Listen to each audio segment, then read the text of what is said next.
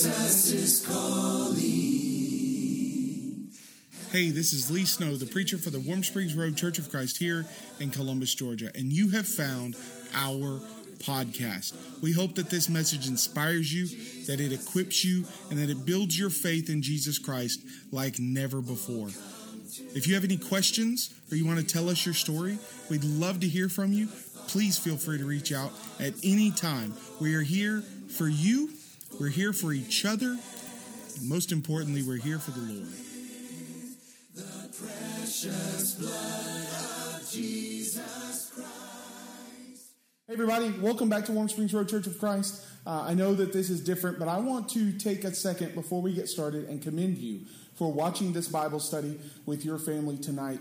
Uh, to try to keep things as normal as possible. And believe me, I am praying for you, and I wish that we could get back into our building. I am done with this. I want to see you. I miss you, and um, I'm ready to get back together and to study. But until that happens, we're going to keep doing this, and we are pre recording uh, these Bible studies and uh, devotions and prayers and Lord's Supper and everything so that we can try to cut down on the technical difficulties that we've been having over the last few weeks uh, because of the sheer number of churches and people that are trying to live stream. It's harming, um, it's harming the quality. It's harming the ability for the live stream to continue um, successfully. And so I'm pre-recording this, and hopefully, hopefully it uh, it works very well tonight. Um, if you want just a couple of housekeeping things, first off, the thing that we're going to be studying tonight is the gospel. And so, because of that, uh, take that share button down, whether you're looking on Facebook or watching on Facebook or YouTube take that share button and share that out to every person that you know. Text the link to five people. Email it. I don't care. Make a make an email chain, an old fashioned email chain. Um, but share this message out. Share this this Bible study out to as many people as you can. Second, if you will look down in the chat on whatever platform you're on, Facebook or YouTube, um, I'm going to put the prayer requests for this week down there so that you can keep updated with those. I'm pre-recording this on Monday at 12 uh, 19 p.m. And so, because of that, um, I want to make sure that those prayer requests are up to date. And so, check down in the chat uh, for that. But I will add one very, very, very special, very important prayer request that we need to mention, and that is Hannah Alexander. Hannah was a member of our church family for about two years a while back. Uh, she has since moved back to the Huntsville, Alabama area, and she is experiencing the virus. She has been dealing with the virus over the last few days. And so please be praying for Hannah. Uh, Hannah is a, a, great woman and uh, a good friend of all of ours at Warm Springs Road. And you need to be praying for her. We all need to be praying for her so that she can get better as quickly as possible. Now, we're going to study Colossians chapter 1 tonight. And so if you want, you can go ahead and open up your Bibles there. Or, of course, it will be on the screen for you to study tonight. Let's just dive into it. You want to? Colossians chapter 1, verses 3 through 7. We always thank God, the Father of our Lord Jesus Christ, when we pray for you, since you heard, since we heard of your faith in Christ Jesus and the love that you have for all the saints because of the hope laid up for you in heaven. Of this you have heard before in the word of truth, the gospel, which has come to you as indeed in the whole world it is bearing fruit and increasing, as it also does among you since the day you heard it and understood the grace of God in truth, just as you learned learned it from Epaphras, our beloved fellow servant. Now, if you were paying attention, and I didn't tell you beforehand, so there's no real reason for you to have for the words to have stuck out, but I want you to think back to the words uh, that we just read. There are four descriptions of the gospel in this text, and they are these words because of the hope that is laid up for you in heaven. Of this, of what of this hope, you have heard before in the word of truth, the gospel. So hope equals the word of truth, which equals the gospel. Since the day you heard it, heard what? The gospel, and understood the grace of God in truth. So the gospel is hope. The gospel is the word of truth. The gospel is the grace of God in truth. And, and of course, the gospel is the gospel. The word means good news. It is the good news of Jesus Christ. Now, if you were to ask any nominal Christian any normal Christian today, member of the body of Christ that has some sort of biblical knowledge, and you were to ask them, What is the gospel? You'd probably get the answer, Well, it's the death, the burial, and the resurrection of Jesus. And that's true, but there's so much more to it. And if you're watching this tonight and you're not a part of the body of Christ, I want to tell you uh, there is more to the gospel than just that, but that is the culminating act, the, the, the fixture, the centerpiece of the gospel. And so, what I want you to do tonight is to pay very close attention.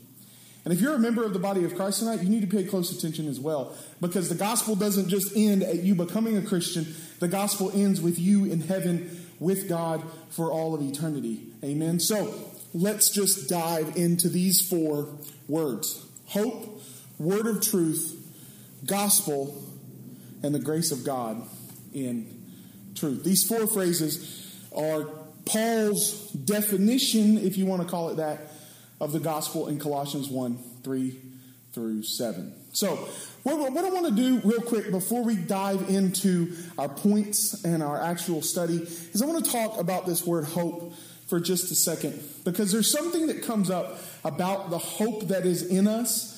Uh, Paul would tell uh, Timothy to make sure to give an answer to everyone who asks you for a reason for the hope that is in you with meekness and fear. There's, there's a there's a, a, problem that comes about when people, and in fact, this just this past week, I had I had someone say the exact phrase.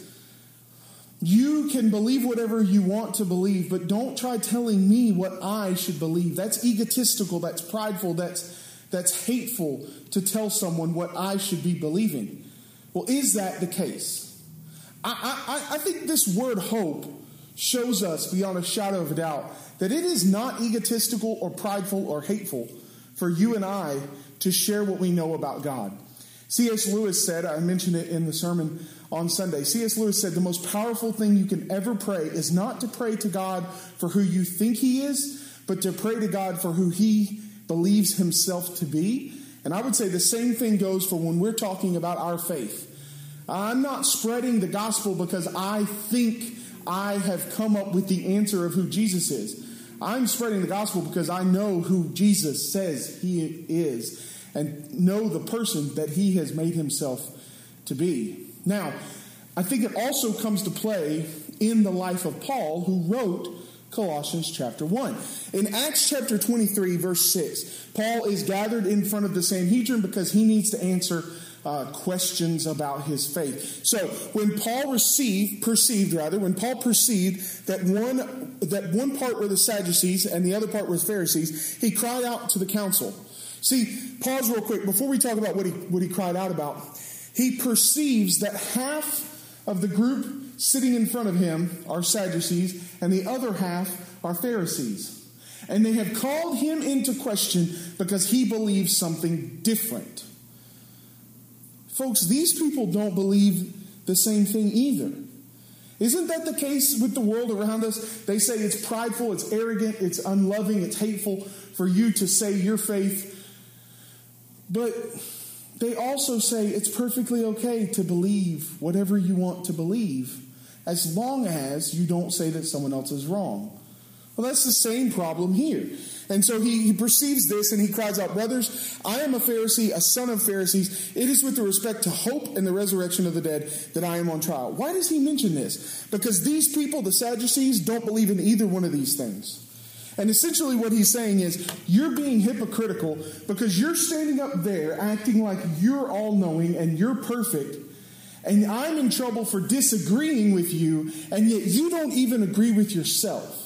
See, isn't that what the world does so much today? Now, in Hebrews chapter 3, verse 5, Paul, I believe Paul wrote the book of Hebrews, but whoever wrote the book, Paul, says, Now Moses was faithful in all God's house as a servant to testify to the things that were to be spoken later. But Christ is faithful over God's house as a son. And we are his house.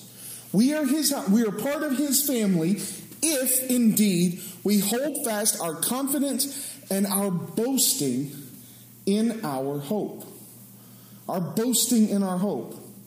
You and I should be proud. We should be thankful. We should be exuberant about the hope that we're going to talk about here in just a second. Now, in order for the gospel to be good news, there has to be bad news.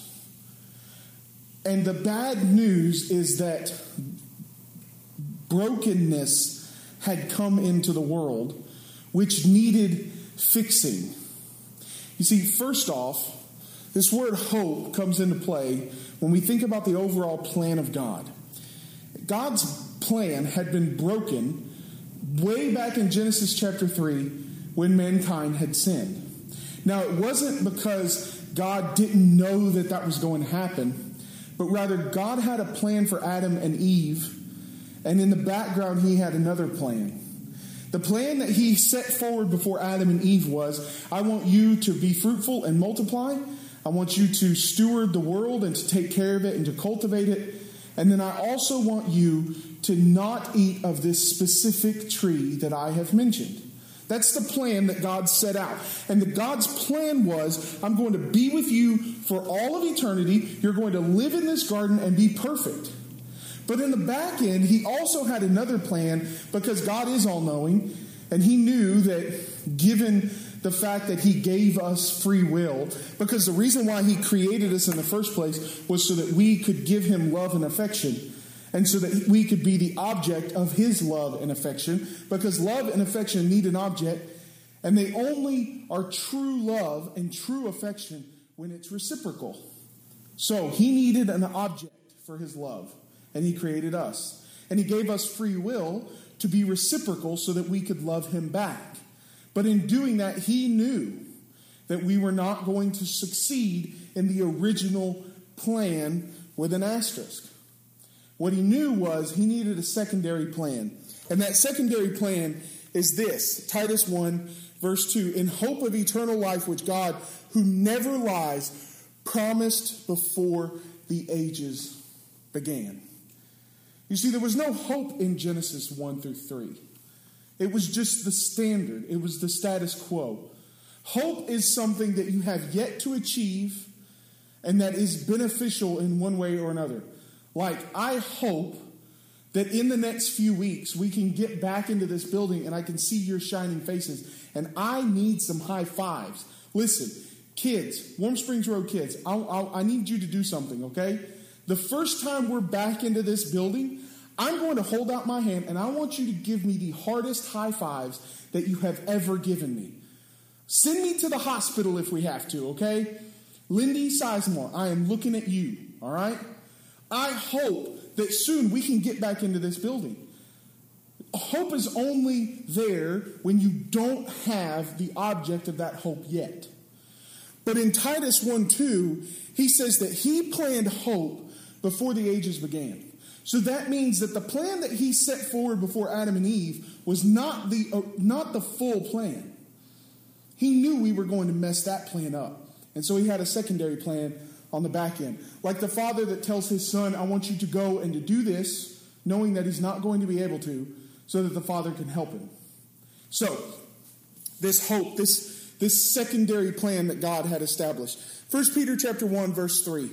Blessed be the God and Father of our Lord Jesus Christ, according to his great mercy, he has caused us to be born again to a living, a living hope when you and I become Christians, John 3, 3 through 5, it says that we're born again. When you and I become Christians, we become part of this living hope through the resurrection of Jesus Christ from the dead to an inheritance that is imperishable, undefiled, and unfading, kept in heaven for you, who by God's power are being guarded through faith for a salvation ready to be revealed in the last time. Now, this secondary plan, the original plan was broken for you and I. But anytime God sets forward a plan, it's also going to result in something.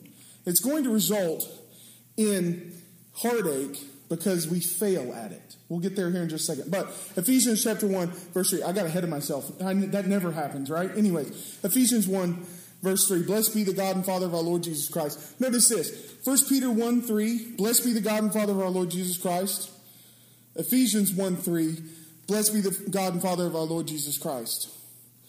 Both men, Peter and Paul, acknowledge the source of what they're talking about. That's important. We'll play that. We'll come back to that here in just a minute.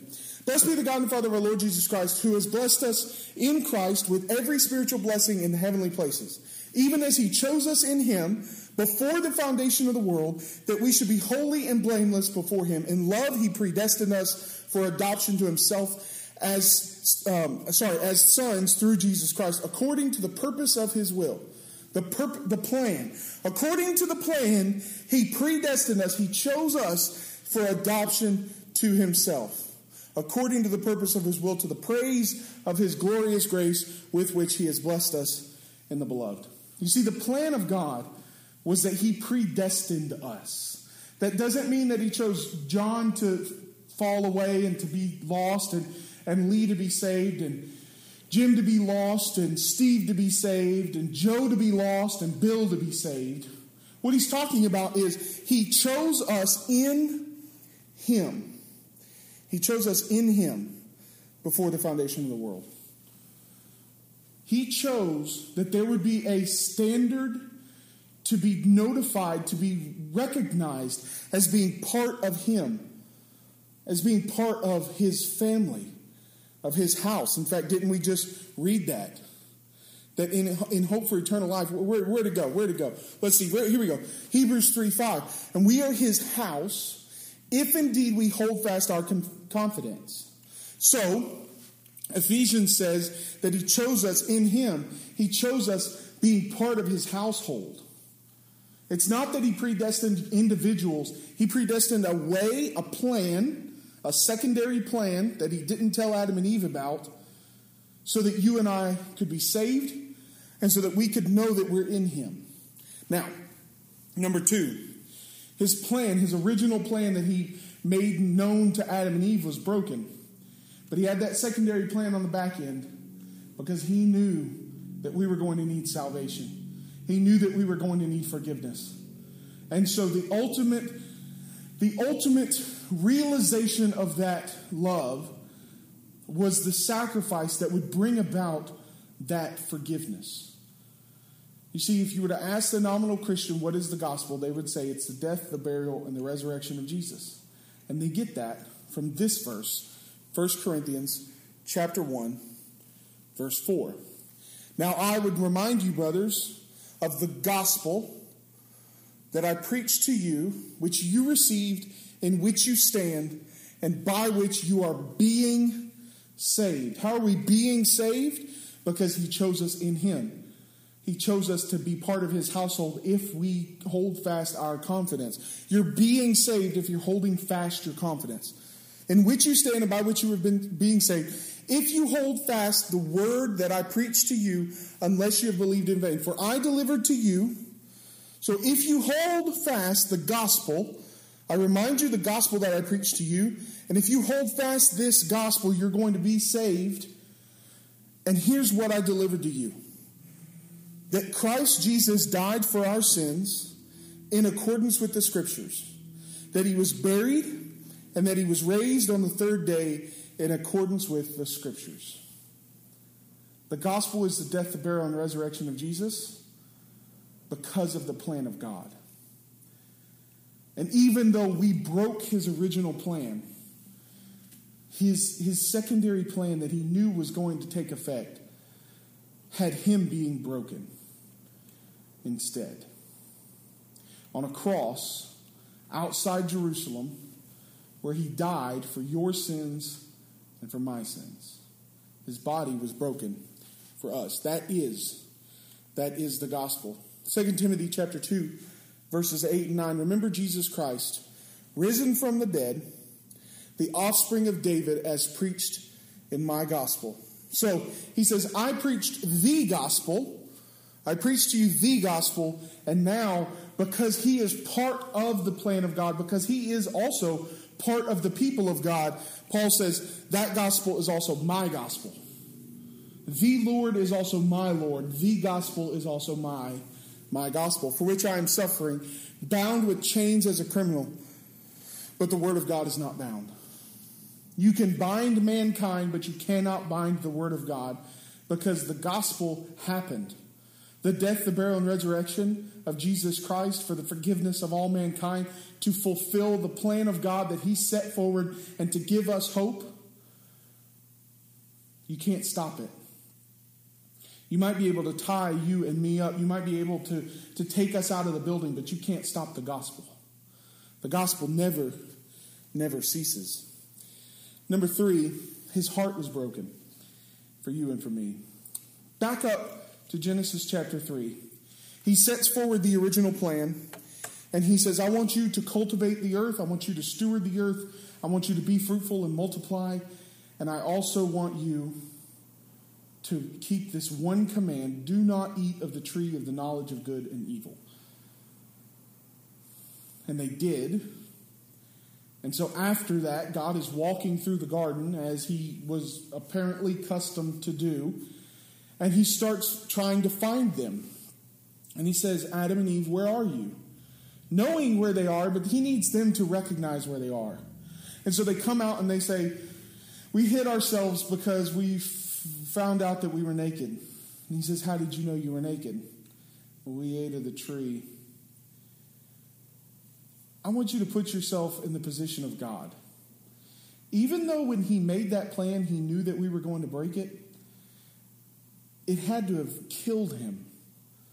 It broke his heart to see mankind take that free will that he gave us, the ability to choose to love and to give him affection, to take that free will and stomp it in the mud and throw it away. It broke his heart. Well, since then, Romans chapter 3, verse 23 says, All have sinned and fallen short of the glory of God. Mankind has done that over and over and over and over again. His heart has been broken over and over and over again. Because, you see, it wasn't just that command, He also gave us other commands. Back to Colossians chapter 1, verse 3, it says that the gospel is the word of the truth. In, uh, in Acts chapter 15, Peter is called in question, not. Um, well, it's not just Peter, it's also the rest of the apostles and really just the Christians in general. They, they come together in Jerusalem to have a Bible study, as it were. We're going to try to figure out what's going on with these Gentiles. We need to figure out if we're supposed to accept them or not. Let's get together and try to figure out what God has said. And so, in that meeting, in that Bible study, Peter speaks up and he, and he says, After there's much debate, Luke records, Peter stood up and said to them, Brothers, you know that in the early days God made a choice among you, that by my mouth the Gentiles would hear the word of the gospel and believe. He's talking about he's talking specifically about Acts chapter 10 when Cornelius was baptized for the remission of his sins. But also throughout history, since we broke the original plan, or at least the original published plan, he has given us laws and commands and every time we break those laws and commands, we break his heart. But then Jesus came on the scene and he died. And in John chapter 8, before he died, he said the words that he spoke would judge us at the last day. That after he was leaving, John 17, he says he's going to send the Comforter. That Comforter is going to guide the apostles into all truth give them the knowledge that they need to write down to show people how to follow God. And Peter becomes part of that plan. See, in, um, in Acts chapter 13, he said, Luke records, Brothers, son of the family of Abraham, and those among you who fear God, to us has been sent the message of this salvation.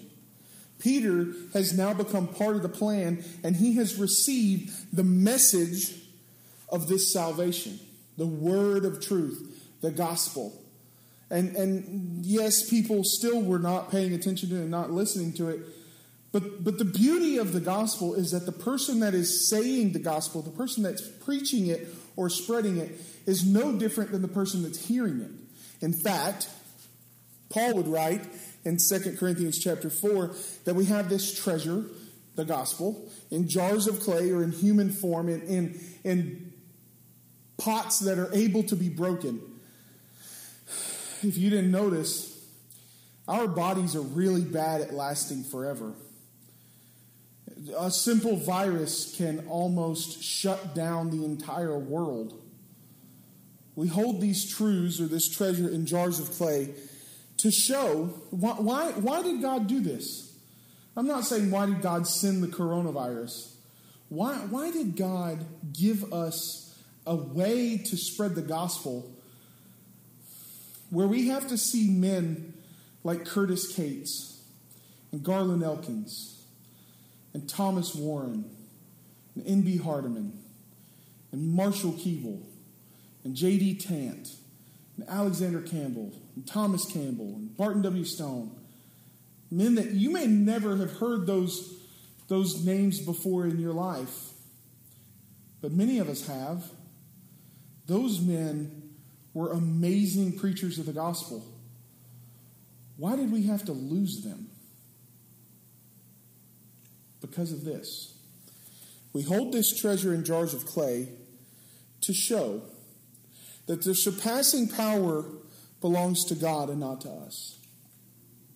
You know why we have to lose men that preach the gospel? You know why we live in bodies that, that get destroyed by viruses and by insert any other problem? Is to remind us that the person preaching, whether it's Paul or Peter or Lee or some other preacher, it's not the important part. The important part is the word of truth that they are preaching. The word of truth that they are preaching. Do your best to present yourself to, God as one approved, a worker who has no need to be ashamed, rightly handling the word of truth, rightly handling the gospel. Why? Because when you break the gospel, when you break the word of truth, when you take what God has said and, as it were, stomp it into the ground, we have broken his heart once again. The, the person teaching the gospel isn't the most important thing. The person listening to the gospel isn't the most important thing, but the gospel itself. But you and I have within us the ability to choose, and that means we have the obligation to choose correctly. And so, we don't need to be ashamed. What we need to do is know that we are handling rightly the gospel, that we are holding it, that we are living it, and that we are teaching it. Because if not, we break his heart all over again. We break his ultimate plan, which is for every single one, you and me, to be saved. Now, let's go on. Finally, Colossians chapter 1 verse 3 says that the gospel is the grace of God in truth. The grace of God in truth. In, in, in, in Acts chapter 11, when Barnabas gets to Antioch, he's sent to Antioch because well, if, if, you didn't get to study with us a few weeks ago when we studied Acts 11 on Sunday morning, uh, the church at Antioch is something to be amazed by. Um, it is not started by an apostle, it's started by some men who ran away uh, during the dispersion in Acts chapter 8. And the apostles hear that the church is there in Antioch, and so they send Barnabas, the encourager, because there needs to be some discipling going on. There needs to be some oversight, there needs to be some accountability there, but there also needs to be some encouragement and some discipling. And so they send Barnabas to Antioch, and when he came, he saw the grace of God, he was glad, and he exhorted them all to remain faithful to the Lord with steadfast purpose, for he was a good man. Here's my question How did he see the grace of God? If grace is unmerited favor, and the grace of God is the, the things that God has done, like Jesus dying on the cross for our sins, to save us from, the, from our sins and from the worldly nature that we have grown up and been, become enamored by. If that's the grace of God, how does Barnabas, when he gets to Antioch, see the grace of God? Because Colossians 1, verse 3 says that the gospel is the grace of God in truth. It is the grace of God in truth. And when you see Christians living the gospel, when you see Christians following the word of truth, when you see Christians, both preachers and members and everyone else, elders and deacons and song leaders and Bible class teachers and Lord's Supper leaders and prayers, and when you see Christians living Christian lives, you see the gospel happening. And so he gets to Antioch and he sees the grace of God. He sees the gospel. He sees Christians being Christians, living as Christians, loving as Christians, and being part of one another as Christians. Now, let's wrap this all up. How how do I do this? In Colossians chapter 1, yet again, I want to read the passage again and let's break down how they did it. Let's break down how they obeyed the gospel. Let's break down how they showed the gospel, just like the Christians in Antioch had done in Acts chapter 11. We always thank God, the Father of our Lord Jesus Christ, when we pray for you, since we heard of your faith in Christ Jesus and the love that you have for all the saints, because of the hope that's laid up for you in heaven. Of this you have heard before the word in the word of truth, the gospel, which has come to you as indeed in the whole world it is beginning is bearing fruit and increasing, as it also does among you, since the day you heard it and understood the grace of God in truth, just as you learned it from Epaphras, our beloved fellow servant. If you've never heard of a thing called the plan of the gospel, the plan of salvation, that's a phrase and it is a simplified, step based explanation of this passage. You see, the plan of the gospel is usually rattled off as hear, believe, repent, confess, and be baptized. Well, what does that mean? And how do we do it? Because Second Thessalonians chapter 1 says that when Jesus comes back, he's going to give us rest. But those who do not obey the gospel do not get that rest. How do we obey the gospel? How do we show the gospel? How do we live the gospel? Well, I believe that all five acts or all five parts of the plan of salvation are mentioned in Colossians chapter 1. You might be a non Christian tonight. You might be watching this and have no idea about church, and you've just started watching this because it came up on your news feed because your Facebook friends with someone and they shared it a few minutes ago when Lee asked them to share it. And you might be saying, What does this have to do with anything? You might be a Christian tonight and be in that slack moment when I don't know if I don't know if church really has anything to do with with anything else. I mean, we haven't gone to church in 3 weeks now and I'm still living just fine. Maybe I don't need to go to church anymore. Maybe maybe maybe religion and maybe Christianity is is is is not worth it. The plan of salvation for Christian and non Christian are in these passages and the passages directly following them. So let's break it down for just a minute. If you'll bear with me for another few minutes, I promise you will be glorified. You will be benefited by it, and God will be glorified. Now, so let's break this passage down. First off, the step number one is hear it. Let's say that gospel plan of salvation again hear, believe, repent, confess, and be baptized. Here's what members of the body of Christ mean when they say those five things. If you want to become a Christian, you need to hear the gospel. In fact, in Colossians chapter 1 verse 3, he says, "We thank God the Father of our Lord Jesus Christ when we pray for you since we heard of your faith, we heard of your faith in Christ Jesus, that you have heard before in the word of truth that was taught to you by Epaphras, our beloved fellow servant. You see, the Colossians started right where you and I started. They started right where you are starting if you're not a Christian tonight. They started by having to hear the word of truth, by having to hear the gospel, by having to hear about the hope that is laid up for you in heaven. And if and if you are if you have watched this video until this point, you have heard the gospel. Number two, believe it. If you're going to hear it, how are you going to live the gospel out? How are you going to obey the gospel if you never if you never put your faith in it? You never put your trust in it. Back to Colossians chapter 1. We heard of your faith in Christ Jesus because of the hope that is laid up for you in heaven. You see, the hope, they heard about the hope, they realized the hope was, was awaiting them. They realized that heaven was awaiting them. And so, because of that, they started to have faith. They started to have faith because of what they had heard. You have to accept it, you have to believe it. If not, you take the word of truth, the gospel, and you throw it in the mud and you stomp on it. Because you were built to believe it. You were built, you were created, you were made to follow God. That's the point of you and I being here.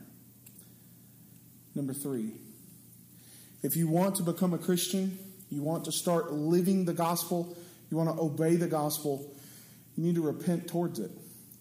And Acts chapter 3 is one of the first times in the New Testament that the word repent is used after the, the foundation of the church. The first one is in uh, Acts chapter 2, the second one is in Acts chapter 3. In Acts 3, he says, I want you to repent and turn. Well, you need to turn from the way you used to live, the way that broke God's heart, to the way he has instructed you and requested for you to live in the word of truth, in the gospel. Because he built you, he created you so that you could love him and so you could show him affection. And in order to love and show him affection, you need to show him by following what he has commanded. You can't love God if you don't obey him. In fact, in John, Jesus would say, If you love me, keep my commandments. If you love me, you will keep my commandments. That's how we show him that we love him. That's how we show him our affection. In fact, in Colossians chapter 1, we thank God, the Father of our Lord Jesus Christ, when we pray for you, since you heard, since we heard of your faith in Christ Jesus, the love that you have for all the saints, because of the hope that is laid up for you in heaven. Of this you have heard before in the word of truth, the gospel, which has come to you, as indeed in the whole world it is bearing fruit and increasing, as it also does among you. That is what repentance really is. Those words the gospel comes in and it bears fruit and it increases in the hearts of the people that want to obey it. Bearing fruit and increasing means this. When you find out that something you have done in the past is sinful, is against God's plan, is against the Word of God, you decide that moment that it will never happen again to the best of your ability. That's called repentance. It is the change of mind that leads to the change of action. Repentance is when the gospel gets in your heart and it bears fruit. Number four, if you want to obey the gospel, you need to confess it. Now, this happens in two ways, actually. The word confess is actually found in um, in, in, in Colossians chapter 1, verse 3 through 7. We'll get back to that in just a second. But it comes from this passage. Where'd we go? There we are. Okay. It comes from this passage, Romans chapter 10, verses 5 through 10. Moses writes about the righteousness that is based on the law, that the person who does the commandments shall live by them. But righteousness based on faith says, Do not say in your heart, Who will ascend into heaven? That is to bring Christ down, or who will descend into the abyss? That is to bring Christ up from the dead. But what, it, what does it say? What does faith say? What does righteousness? Based on faith? What does doing the right thing, following the Word of God, based on a, a, a, knowledge and an understanding of the gospel say? It says this The Word is near you, in your mouth and in your heart. That is the word of faith that we proclaim because if you confess with your mouth that Jesus is the Lord and believe with your heart that God raised him from the dead, you will be saved. You want salvation tonight? You need to confess Him. Now, confession is said with the mouth, but it's also said with the life. The word means homologeo. Uh, the Greek word is homologeo, and it just means that you are saying the same thing. Homo means same, legeo means word, and so you are saying the same word about your sins that God has said. And what God said is, I set a plan, you broke it and you broke my heart. And so I sent preachers and people to tell you the gospel. I sent Lee to record a video on a Monday afternoon so that you could watch it Wednesday night so that you could hear the gospel. And if you're ready to confess, what you need to do is say the same thing about your sins that God has said about them that they break his heart, that they separate you from him, and that it's time for them to end. Now, we could see it in Colossians chapter 1, back again. Let's read the passage again. We're going to keep doing this until, until it gets in. Ready? We thank God, the Father of our Lord Jesus Christ, when we pray for you since you heard of your faith in Christ Jesus and love that you have for all the saints because of the hope that is uh, the hope laid up for you in heaven. Of this you have heard before in the word of truth, the gospel which has come to you is indeed in the whole world. It is bearing fruit and increasing. It also bears among you since the day you heard it and understood the grace of God in truth. Now, how does Paul know that this is happening? Paul's never been to Colossae before. We thank God because we hear of your faith. How can you know what my faith is without me telling you what my faith is? You can't. It's not egotistical for me to tell you my faith. But you can't know it unless I tell you. Paul doesn't know their faith unless they're willing to say it out loud. Romans 10 says, if you say it out loud, you'll be saved. And then comes the really hard part. The really hard part is the obey part. If you want to obey the gospel, if you want to be a part of the house of God, if you want to be saved, you need to obey the gospel. Like I said, Second Thessalonians chapter 1 says that those who do not obey the gospel will not receive the rest that Jesus is coming to give us. Where we don't have to worry about any vaccines or any viruses or any sicknesses or cancers or car accident or anything else. But you have to obey the gospel first. In Colossians chapter 1, verse number 9, we can see how the Colossians obeyed the gospel. And so, from the day we heard, we have not ceased to pray for you, asking that you may be filled with the knowledge of His will in, in all spiritual wisdom and understanding, so as to walk in a manner worthy of the Lord, fully pleasing to Him, bearing fruit in every good work and increasing in the knowledge of God, being strengthened with all power according to His glorious might for all endurance and patience with joy. See, the Colossians were already Christians. And so, in order for them to obey the gospel, in order for them to continue to show the gospel the way that the Christians did in Acts chapter 11, they need to do this. They need to walk in a manner worthy of the Lord. They need to fully please Him. And they need to bear fruit in every good work and increase in knowledge. That is how a Christian remains faithful. That is how a Christian continues to obey the gospel. If you're a Christian tonight and you aren't doing these things, now is the time to fix it. If you are not walking in a manner worthy of the Lord, if you are ashamed when people find out that you're a Christian, if you are not fully pleasing to Him, the way we please Him is to obey His commandments. If we are not bearing fruit in every good work, if we are not increasing in our knowledge of Him and being strengthened with all power through His Word, we are not obeying the gospel as Christians and members of His household.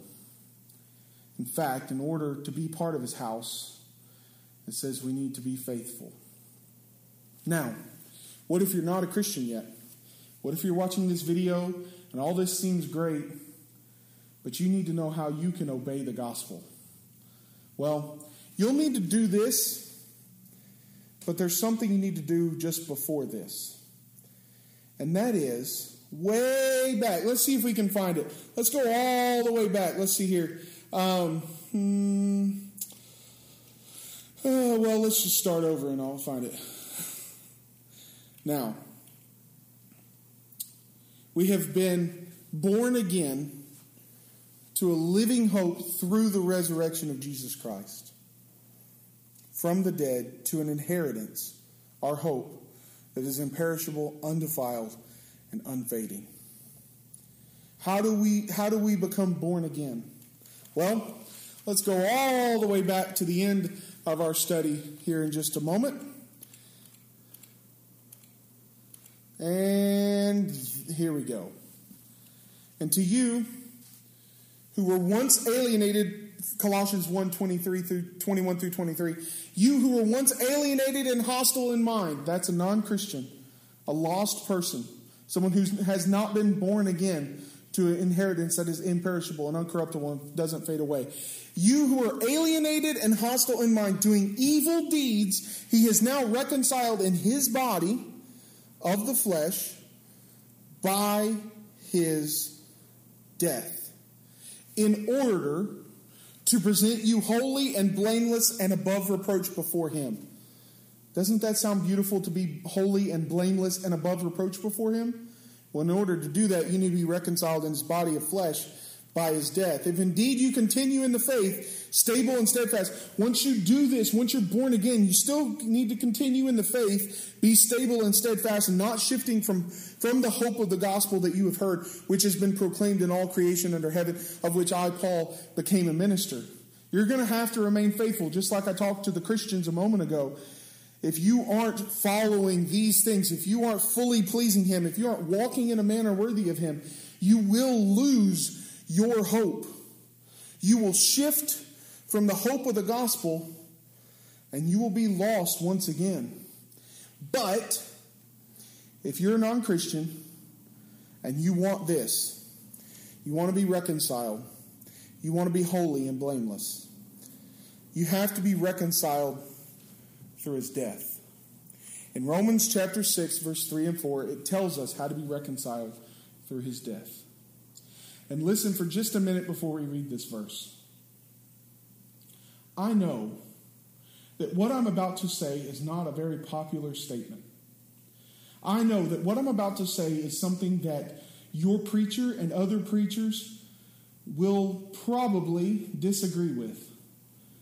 I don't want you to take it from the man. I want you to take it from the word of truth. The person that is saying the gospel isn't the most important part. The gospel that is being spread is.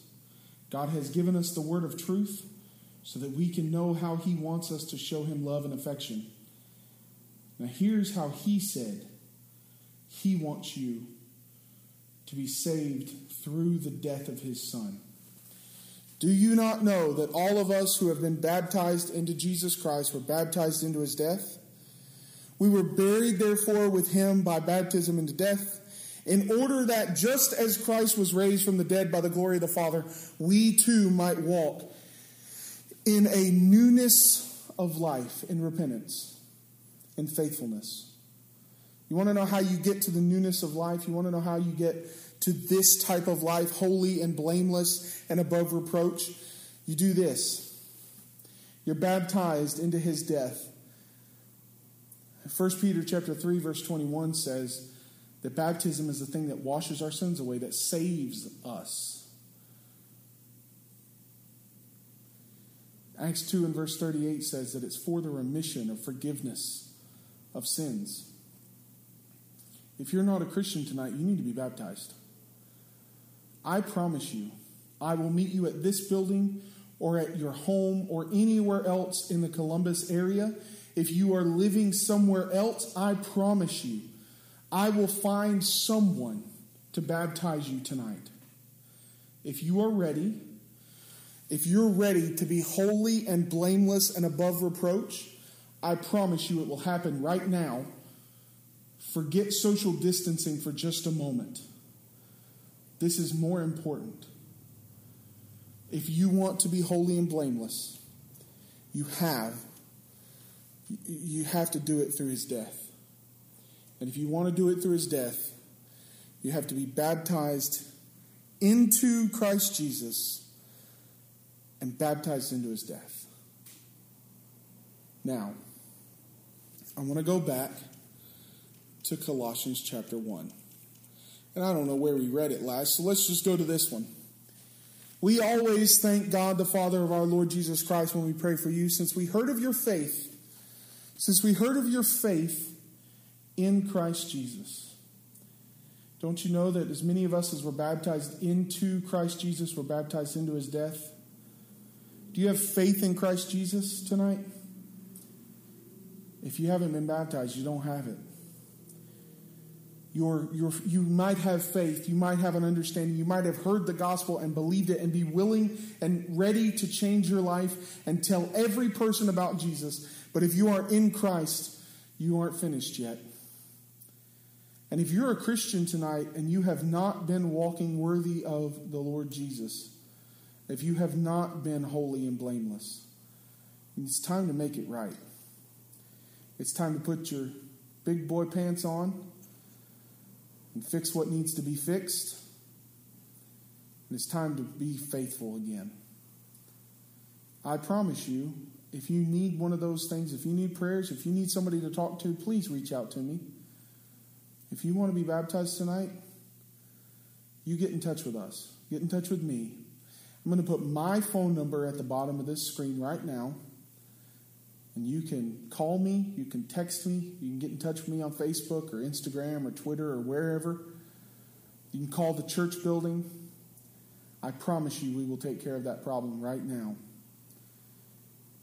Listen, the gospel is more than the death, burial, and resurrection of Jesus. It's the entire plan that led to that and the plan following that. I am thankful for the sacrifice that Jesus gave us on the cross because without it, we can't be holy and blameless. And it's time that every person starts obeying it. I want to thank you again for your time tonight.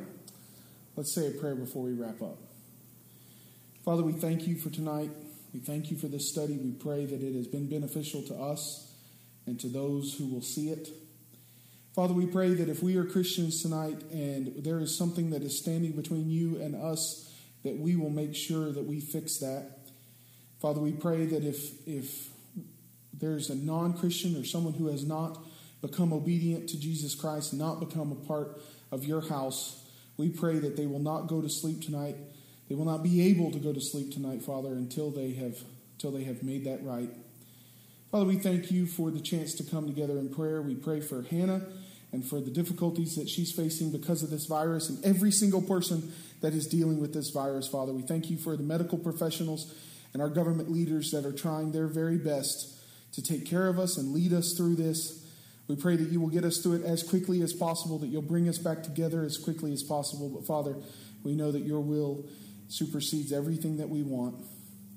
We pray that if it's in your will, you'll take care of this issue so that we can get back to get back to worshiping together, studying together, and fellowshipping together. But if it's not your will, Father, we pray that you will take care of us and guide us and direct our paths. In Christ Jesus. Amen.